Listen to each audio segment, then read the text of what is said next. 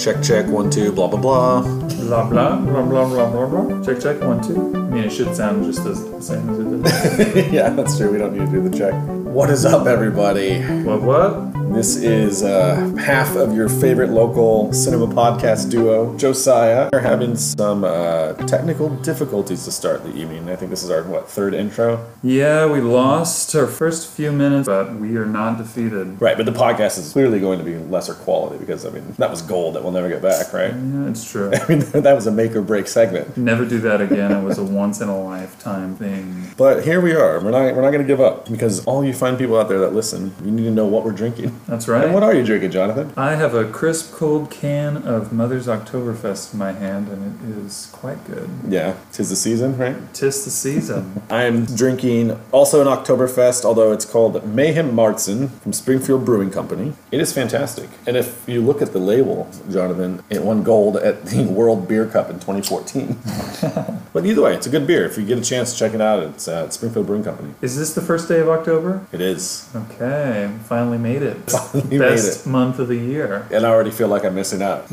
Isn't that crazy? Like it's going to be over soon. Yeah. Yeah. It goes too fast. Can't even enjoy it. It's like the first day. We still have the rest of the month, and I'm still thinking like, oh man, October's almost done. You got so many scary movies to watch. Ugh, yeah, don't even get started. So many nice fall walks to go on. Are there any big horror movies that are coming out this month that you can think of? There's a movie called Smile that just came Yeah, out. It's actually gotten pretty good reviews. Yeah, I do want to see it. I mean, there have been some good horror movies of late. Yeah, I saw Barbarian. I want to That see was a that. lot I of haven't, I fun. haven't seen that yet. And then Pearl was also a lot of fun. Pearl was good. Wait, no, I haven't seen Pearl. I saw the other one. You saw X. X. Pearl is, has a different tone. It's sort of a demented comedy. X had some humorous moments even to it. One of the actresses was singing Landslide. What's Landslide? I'm probably not going to sing it right now. it's, it's a famous old country song. I'm afraid of changing because I built my life around you. She's playing that, and then there's like this montage of everybody. Pearl's like just sitting in her bed, looking around, and I don't know. It just it felt very surreal and kind of comedic the way it was Uh-huh. presented. I like Ti West. I really do. He's an interesting director. I adore The Innkeepers, House of the Devil. I'm a fan, and then now he's doing X and Pearl. And MaXXXine, a third film.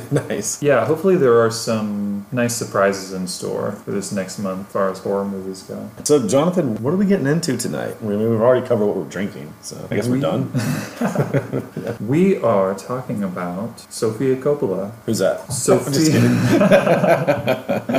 Sofia Coppola is one of America's foremost female filmmakers. She has been at it for over a couple decades now. She is the daughter of Francis Ford Coppola. She was raised on movie sets. Yeah, and she has a pretty extensive filmography. The Virgin Suicides being her first, came out in '99. Virgin Suicides, Lost in Translation, Marie Antoinette, Somewhere, Bling Ring, The Beguiled, and On the Rocks. She's interesting to me, not only because her, her work, which I very much enjoy, is it's very signature and has its own style, but the fact that she is Francis Ford Coppola's daughter and has been able to step out of that shadow. Yeah, Like that, that's impressive. To pretty me. remarkable. Because he's, I mean, those films, just the two alone that we talked, mentioned, Godfather and Apocalypse Now. I mean, those are giants Mm-hmm. of, of film history, and to be able to like have the Coppola name, but forge your own identity and your own brilliant, frankly, career, it's Yeah. impressive. she has her own place in film history. Yeah, And she pretty much did right from the beginning. Virgin Suicides and then Lost in Translation, she immediately cemented herself as significant. Yes, and, and what I've enjoyed about preparing for this episode, I think when we were hashing out ideas for this upcoming season that we're doing now, like, I had Yeah. a, a desire to talk about Sofia Coppola, but then I was like, shit, I love Lost in Translation, and I know, I think I like The Virgin Suicides, but that was about it. Yeah,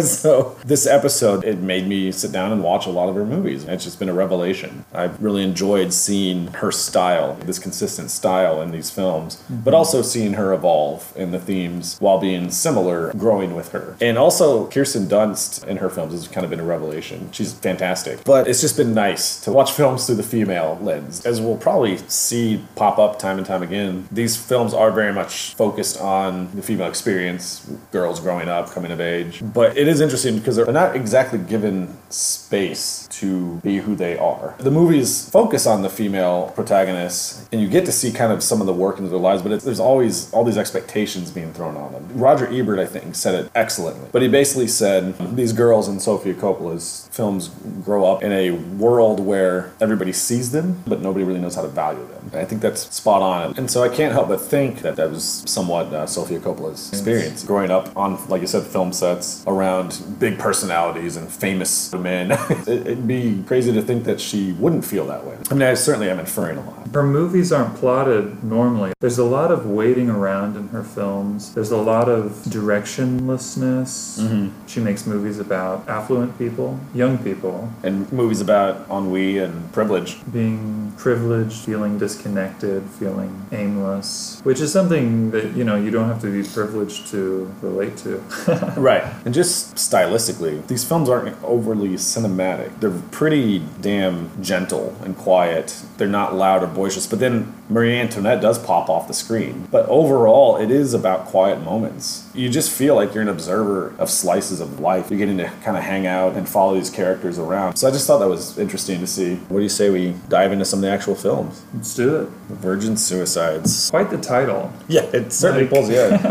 but it's based off a novel and it follows the Lisbon sisters. There's five of them, and it's a coming of age story of, of sorts. The view is actually it's about the sisters, but it's pretty much told through the point of view of the young boys in the neighborhood who have crushes on, on them and kind of obsess over them. Again, these girls have lives and inner lives and they're seen, but they're not really valued or understood. That's the virgin suicides in a nutshell. But they have overbearing parents that won't let them go out and, and be teenagers and experience the world. The lack of freedom ultimately lead to tragedy. It's a great book. Is it a great book? I, I've not read it. It's kind of an important film with my friend Mike and I. We were discovering independent cinema at the time. That's another reason like Donnie Darko is so near and dear to my It's, one of those we kind of stumbled on. Uh, But I hadn't seen it since 2000. I just have really fond memories of it because I remember, especially, I don't know how old I would have been, teenager, film very much impressed on me. But then I watched it again recently and gosh, it's a good debut. It is melancholic, haunting. Yeah. Uh, but it, it is also kind of brimming with youthful energy. There's a lot of scenes that are kind of playful and maybe Sofia Coppola at her most experimental. Haunting is the word for it. It very much has the nostalgic summer feel to it, but there's a lot of sadness and sorrow and, and dread almost bubbling below the surface. The period piece of it all, when you're looking back in time, everything has such an aura of significance and mystery. Knowing what befalls the Lisbon sisters, everything takes on such significance. What was going on behind those closed doors, they'll never know. That's the crazy thing about that film is it's very much the Lisbon sisters story, But, they it- don't get to tell it. They don't tell it. All the different angles are put upon them. You know, as the narration's going on, you get glimpses of the sisters' home life. It's usually them like being sad or wasting away, stuck in their room. Kirsten Dunst's character, she falls in love with a boy who ultimately just ends up sleeping with her and never talking to her again. I remember they interview him when he's older, and he's like, "I don't even know why I did that. I just I did." You do get some glimpses of how that made her feel, but ultimately, it's told by the men. It's the men that didn't really even know him. The boys idealized them. They had Right. ideas about him. They communicated with him, but they didn't really know him yeah, that's a great point. the overbearing parents actually let the girls go to um, one of the dances at the school, and then Kristen Dunst breaks curfew and stays out all night with that guy, and then the parents freak out, and then ultimately like taking them out of school and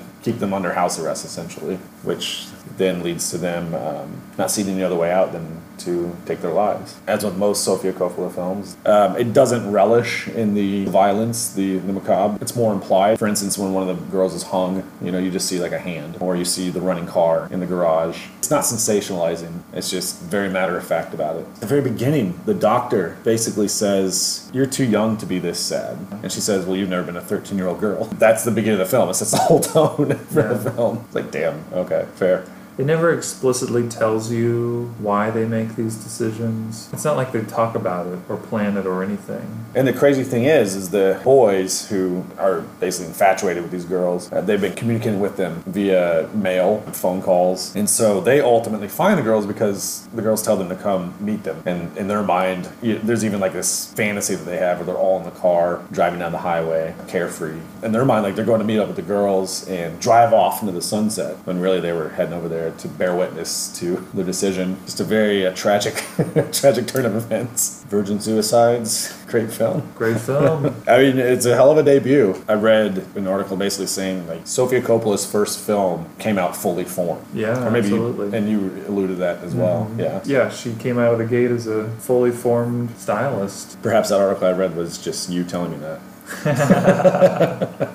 Yeah, so a couple of years later, after Virgin Suicides, we get Lost in Translation. We don't have to go into it in depth because we've covered this film before on the podcast. Probably her most well known film, I would say so. would you say? Yeah. It takes place in Japan, stars Bill Murray and Scarlett Johansson as Americans who happen to be staying in this hotel and find each other and connect and share, you know, kind of ease each other's loneliness for a few days. Yeah, and I must say that's probably still my favorite Sofia Coppola film, and that's no slight to the others because I, I just I really really like Lost in Translation. I adore that film. Lost in Translation has something special, and and it might be Bill Murray. I mean, he definitely brings a charisma and a warmth and a wryness. Scarlett Johansson too. Both of them like have such presence. They're such an unlikely couple. And I say couple, but the nature of their relationship is unclear. It's not sexual. But there's tension. There is romantic tension Yeah. to some degree.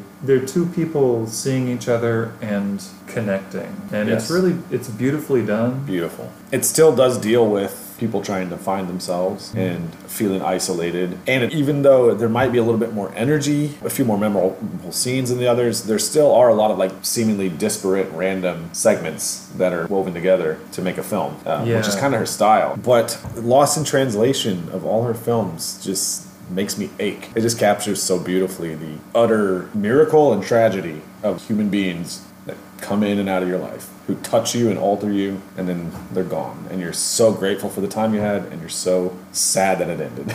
It's, it's so complicated, and I just think that film tackles that really, really well. It ends in just the right way. They have to go their separate ways. As much as they hate to lose this thing that they have together, there's no exporting it. This was the only context in which it could have happened. Yeah. They both have to go back to their lives. And I just I think this film, at least for me, will always be relevant. That's just a part of life, right? Relationships that could only exist in a certain time and place. They don't even necessarily have to be romantic. You could- be mourning the loss of friendships, family. And so I, I- I think with every subsequent relationship that is like that, that film's going to speak to you still. Great film, go watch it. Great film. Go watch it. Maybe we need a new catchphrase. What do you think? Two thumbs up. yeah, dude, that, no one's ever done that. That'd so cool. So next, going chronologically, we're running into Marie Antoinette, and I must admit, I was not looking forward to watching this movie, this film, because I didn't know anything about it. I just saw a period piece with big costumes. And, you know, I, I don't know. It's not really my cup of tea Uh-huh. usually. But I really liked Marie Antoinette. Uh-huh. I loved the youthful energy to it, the completely modern soundtrack, the shopping montages. I just loved the youthful American sensibilities being transported right It's- into 1700s France. Right. I love all the color in it, the opulence. It's got great style. Schwartzman, Jason, Schwartzman is in it, and Yeah. he's perfect. He's, he's great. So he's the young king, right? Yes. That Kirsten Dunst has to marry, and he has no interest in her sexually. He's always hunting. Does it show that he's homosexual, or is that only No, and I'm not even sure that's the case. It's alluded to a little bit in like whispers at the court. The impression I got when watching it is that he was basically like a kid. He still wanted to do kid things. He just happened to be royalty. But as the film progresses, he does come to love Marie Antoinette and admire her. There are some scenes where there are like a bunch of people in their bedroom. They're preparing to go to bed together for the first time, Yes. and the Yep. whole court is in their room. They don't watch them. They- they don't watch them have sex. They basically the yes, it's full of people from the court getting them prepared to have sex. it's a weird thing where like as royalty they have all of these people waiting on them hand and foot but they also have no freedom right. and are so beholden to the traditions of the court they just feel like prisoners or zoo animals at Yeah. times especially Marie Antoinette. In the morning, I remember there's a scene that was quite humorous. The morning after their wedding, she wakes up alone. They draw back the curtains, and there's like 40 people in the in the bedroom who are getting her ready. So they take off her nightgown, and she's sitting there naked, like covered up and shivering. And someone's about to put the dress on her, but somebody else with like higher status comes in. So the lady who's announcing everything's like, "Oh, the Duchess of so and so is here. It's not her honor to put today's Oh, garments on." But then another person shows up, and then another. So she's sitting there like shivering. because she can't do anything for herself. Right. And then when they finally put her day gown on, she says, This is ridiculous. And the lady says, This is Versailles. so. And uh, again, I love Kirsten Dunst in this film. She plays it so well. She's just like a, a kid who has this whole empire at her fingertips. She's trying her best, actually, uh, so the film portrays. She's trying to do everything right while also just being a teenager that was married off at 14 into a foreign land. It's a really interesting story for Sofia to tackle. Marie Antoinette is a hated figure Yes. in history. Yes. She's despised as, as an example of royalty who has no concerns for the people and who only cared about herself. So it's really interesting for her to present Marie as a tragic figure. Yeah, some of the major criticisms of the film at the time it came out, which of course were by old white men, were that the film did not do justice to the political upheaval and the suffering of people and the monster that Marie Antoinette was. And so that was that was some of the backlash. From what I understand, the film was based off a book that was uh, historical and basically did present Marie Antoinette as just a fucking kid Uh-huh. who was doing her part that she was raised to do Right. and had no clue about what was going on. The monarchy certainly would probably be, been responsible for, or the many having not enough. But there's no way it was like Marie Antoinette's fault. Yeah, I don't know that much about it, but the extravagance of the court existed before her. Of course, she's out of touch with the common person. Of course, she doesn't know how bad it is for the average person in the empire. How could she? She was whisked from the, a royal family in Austria to a royal family in France and just lived in that gilded bubble and cage her whole life. But yeah, I think the look of the film is fantastic and It's a fun movie. it's a fun movie about Marie Antoinette. yeah. Uh, I was very happy to be so wrong about that film. Uh huh. I really enjoyed it. Yeah, that one has grown in my estimation. The opening scene is incredible. It's this upbeat rock song, and it's a bunch of pink letters doing the cast, you know? Uh-huh. And then it stops, and you just see her lounging back, and someone's putting her shoes on for her. Or t- no, they're taking them off, like massaging her feet. And she just looks at the camera and smirks. And it goes back to rock music. It's, I don't know, it's great. Yeah, when I rewatched it, I, I realized, oh, this movie is very funny. Like, yeah, people just didn't know how to take this film back then. Yeah. It's since kind of gained a cult following, but Yeah. nobody knew how to take it. That's a really cool thing about, I guess, just art in general, but like films, once they're made, they're made. And so a movie like this comes out, maybe it gets a wave of negative criticism, right? Sure. The movie doesn't change though. It is now an object in the world that resists criticism. It doesn't change if people don't like it.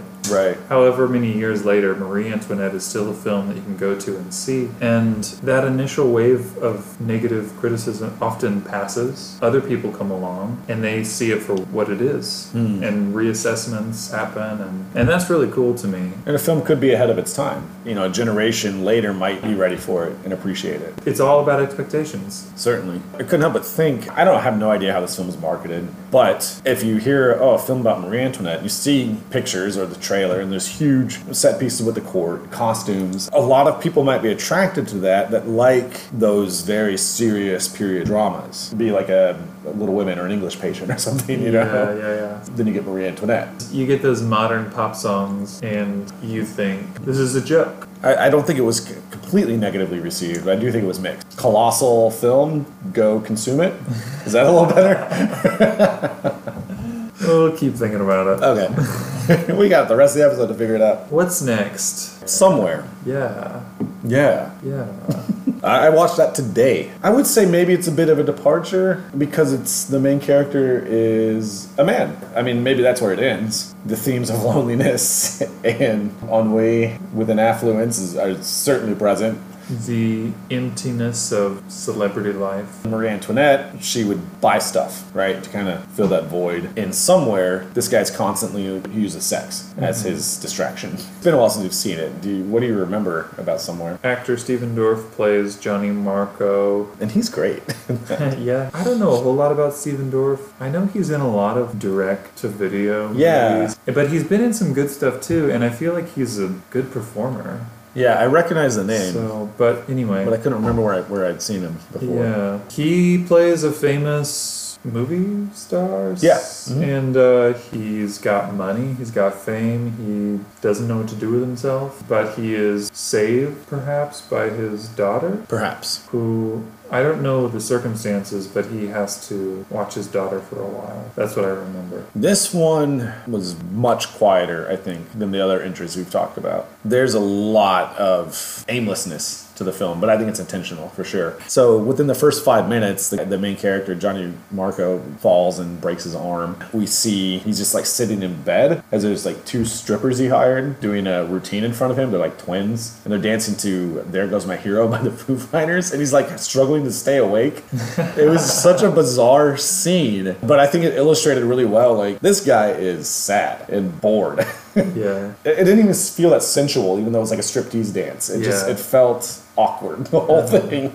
and so I think Sofia Coppola got to sneak in a little bit of, of humor in there, as she does. But yeah, there's a lot of scenes like that. That may be my only criticism of that film is like, we get it, okay? He's bored and lonely and empty. He can have anything he wants, and he does, and he's still empty. I get it. so, but then when um, Elle Fanning, his daughter Chloe, shows up, the film really kind of finds its footing. I think there's this unexpected joy that comes from him. It's kind of the only time you ever see it in the film. But throughout it all, this character is actually pretty likable. Strangely enough, I guess he's just like he's authentic. He's just who he is. Uh-huh. Makes no apologies for it, but he goes through life like, here's who I am, and here's what I have, and I'm gonna, I'm gonna use it. But he's like really nice to everybody. He's always very courteous. I, you never get the sense like he feels like a big time star, you know. Uh-huh. I found him to be very likable, but then the dynamic between him and his daughter made him even more likable. Even though he's probably not a great father, but he genuinely enjoys her company. It's just interesting. And how does this movie end? He's driving his daughter to camp, but on the way there, she's crying because she's basically like, I don't know when mom's coming back and you're never around. And so he actually doesn't take her to camp that day, but they end up going to Vegas and playing craps. Uh-huh. And then he hires a helicopter to fly him out of Vegas. When she's leaving, he like yells her name and she looks out the window and the helicopter's going. And He says, in this is like kind of doofy, dopey look on his face that just kind of breaks my heart. He's like, I'm sorry I wasn't around. And she doesn't even hear him because the helicopter and she drives off. In my mind, all of her movies are like 90 minutes, but this one might be a little longer. It was 90 minutes, but it certainly felt longer. Okay. But yeah, I, I mean, I don't know what else to say about Somewhere. I think it's uh, it's a good film. Maybe maybe a little too slow for its own good at times, Uh-huh. But very distinctly uh, Sofia Coppola film for I- sure. I remember it did win the Golden Lion at the Venice Film Festival, which is their top prize. And apparently, the Venice Film Festival is the festival that super rich people go to. So maybe uh, they could all relate Mm. They all to it. it. Yeah. And speaking of festivals, I did read that Sofia Coppola was only the second woman to win Best Director at, at Cannes. Oh wow! Yeah.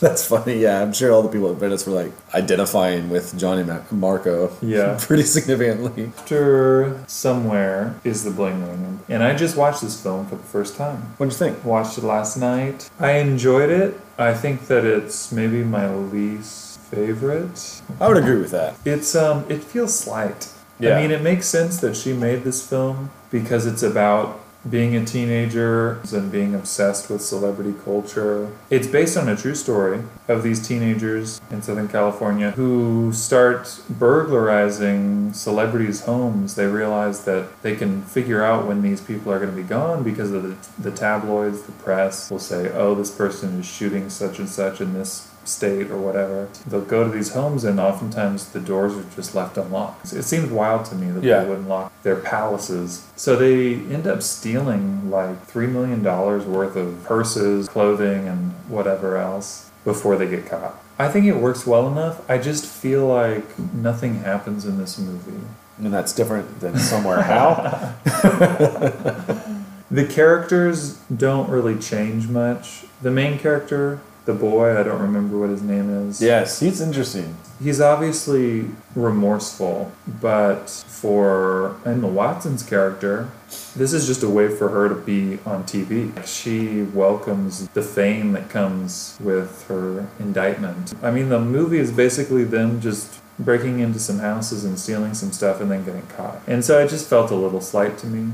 There's stuff there to think about, and it's an interesting reflection on our culture. I also think that there's a place in movies, in film, to tell quote unquote true stories. But I also think if these are the things you want to explore in a film, I don't think you should necessarily feel confined to the truth or to reality. She could have made a movie about this sort of thing and then prioritized the themes, basically, and added plot points or whatever. Yeah, I think you bring up a good point where there's really not much of character arc. I would agree that it's probably the weakest entry of all of Uh-huh. all the films we've discussed tonight, and I, maybe that's what separates somewhere from the Bling Ring, right? Because nothing happens in somewhere, nothing. Yeah. But there is a change, uh, maybe a small one, but there's a change in Johnny Marco at the end, and so there is a journey that happened. And there's a meaningful relationship there. Yeah, and The- so these kids don't care about anything. Yeah, I, I just thought with the subject matter, the story being so interesting, and Sofia Coppola just being such a capable filmmaker, I just expected I expected more from it. For whatever reason, her formula didn't come off as strong as it normally does, uh, because it's not really different than any of other films stylistically. It's very much still just a bunch of vignettes that kind of come together and, and make a film. And maybe the most striking thing about it is, and maybe perhaps the point of the whole film is like these kids. Yes, they're also they're doing this for fame, but it never even crosses their mind either that what they're doing is really that big a deal or wrong. I mean, they're afraid of getting caught, but they almost feel entitled to it. Uh, I think it certainly speaks to privilege. Me? No, no way. I'm not going to prison, or I'm not going to get arrested. I have ownership of these people. It is relatable in that it made me think about being a teenager and getting roped into really stupid things by friends. Like in this movie, the main character befriends this girl at his new school, and she's like, "Hey, let's go check these cars, see if any of them are." unlocked." Yeah, hey, let's go like break into these houses. He's always a little trepidatious. Once they get caught, he is immediately like, yeah, I knew this was wrong. Like, I didn't feel good about this. He basically just needed a wake up call. Whereas, do you know the character I'm talking about? I don't remember her yes, name. yeah. She's basically the head of the bling ring. But yeah, Yeah. she she needed to go to jail right. Because she she felt so impervious to any consequences. And I think the film is maybe interested in that that these kids and maybe the public in general do feel like they're entitled to those items from the famous, right? The the rich and the famous, um, there are objects, there are toys, so to speak, there are escape, and so it's a natural extension that you might uh, feel like you're entitled to some of the stuff they have if you're a teenager. all these kids want to be when they grow up is they want to be like Lindsay Lohan and Paris Hilton. Yeah, They just want to have that lifestyle. That's all they care about. So it's not about how you get there. It's not about pursuing something with your life or finding a job that is meaningful to you. It's just like I want all the nice shit. And I want a big house and I want people to like want to be me. Yeah. And it is fascinating when they are in like Paris Hilton's home because it's so detailed. I wanted to know if any of that was accurate. Are they recreating things that they know to be the case? Like, there's probably like walkthroughs of Paris Hilton's house Yeah, on MTV or something, but she's got like pillows with her face on it in her house. I have and to believe she, that's and then she has walls of pictures of herself in like expensive frames. Yeah. She just has this huge palace and it's full of stuff. A room of shoes, a room of coats. Honestly, when I see that, I think, oh my god, I could never have so much shit. how like how like how empty. it would drive me crazy. Yeah. yeah. I could never live in a house that size. That Yeah. would drive me crazy. It is wild. It's kind of a trip watching it to remember kind of that era. It's like, oh yeah, Paris Hilton and Lindsay Lohan were huge. What happened? it's a period piece, right? It really is. I mean, the tabloid culture was different then. The internet has changed things, I'm sure. Yeah. Well, and it, it is interesting too, just the qualities and the physical characteristics of like what young people valued in their celebrities, right? The aspirational figure an ideal woman at the time. It's just interesting how that changes. Really, they're just products of the culture. We valued what they had, so I don't know what it would be now because I'm out of touch. I, I'm pretty sure it's not that. Yeah. It's Zendaya and Timothée Chalamet. Yeah, Taylor Swift's still popular, right? Yeah. Mm-hmm. So Sofia Coppola has a few other films that, admittedly, I haven't seen, but I'm, I'm excited to check out. Beguiled and the most recent one with Bill Murray and uh, yeah, The Beguiled and On the Rocks. yeah, I want to see both those, and I will watch them now that I've watched other films. On the Rocks is interesting. I think my favorite are those first three Virgin Suicides, Lost in Translation, Marie Antoinette. Yeah, I would agree. I found Somewhere to be a good film and enjoyable.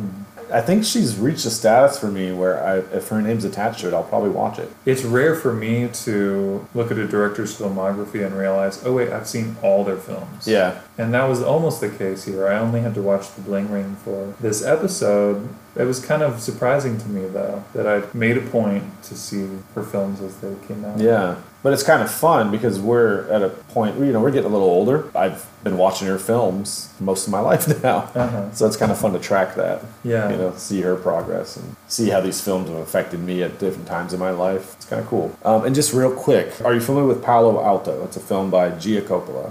It's her sister. Oh, I've heard of it, but I haven't seen it. Yeah, so for the longest time when we were talking about this, I kept thinking, oh, we also need to talk about Palo Alto because I thought it was Sofia Coppola's Oh, film. yeah. They're very similar.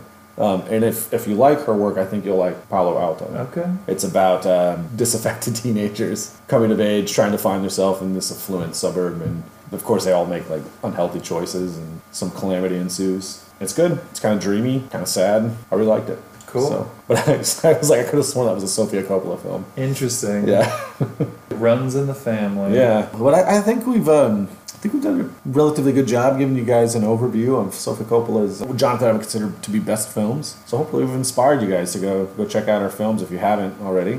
It's never too late to get on the Sofia Coppola train. That's right.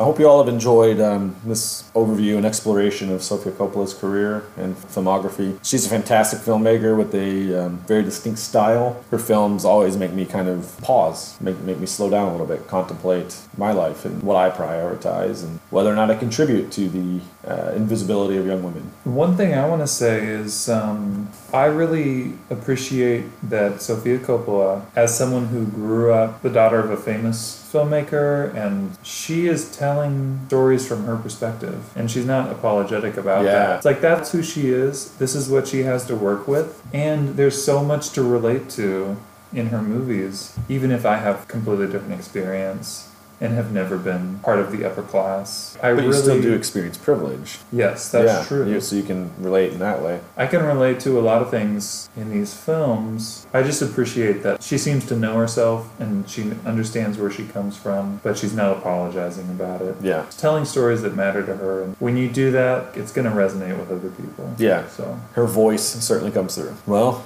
what do you say, Jonathan? It's October 1st. Do you want to wrap this up and go outside and cry? or let's put on some emo music. Okay.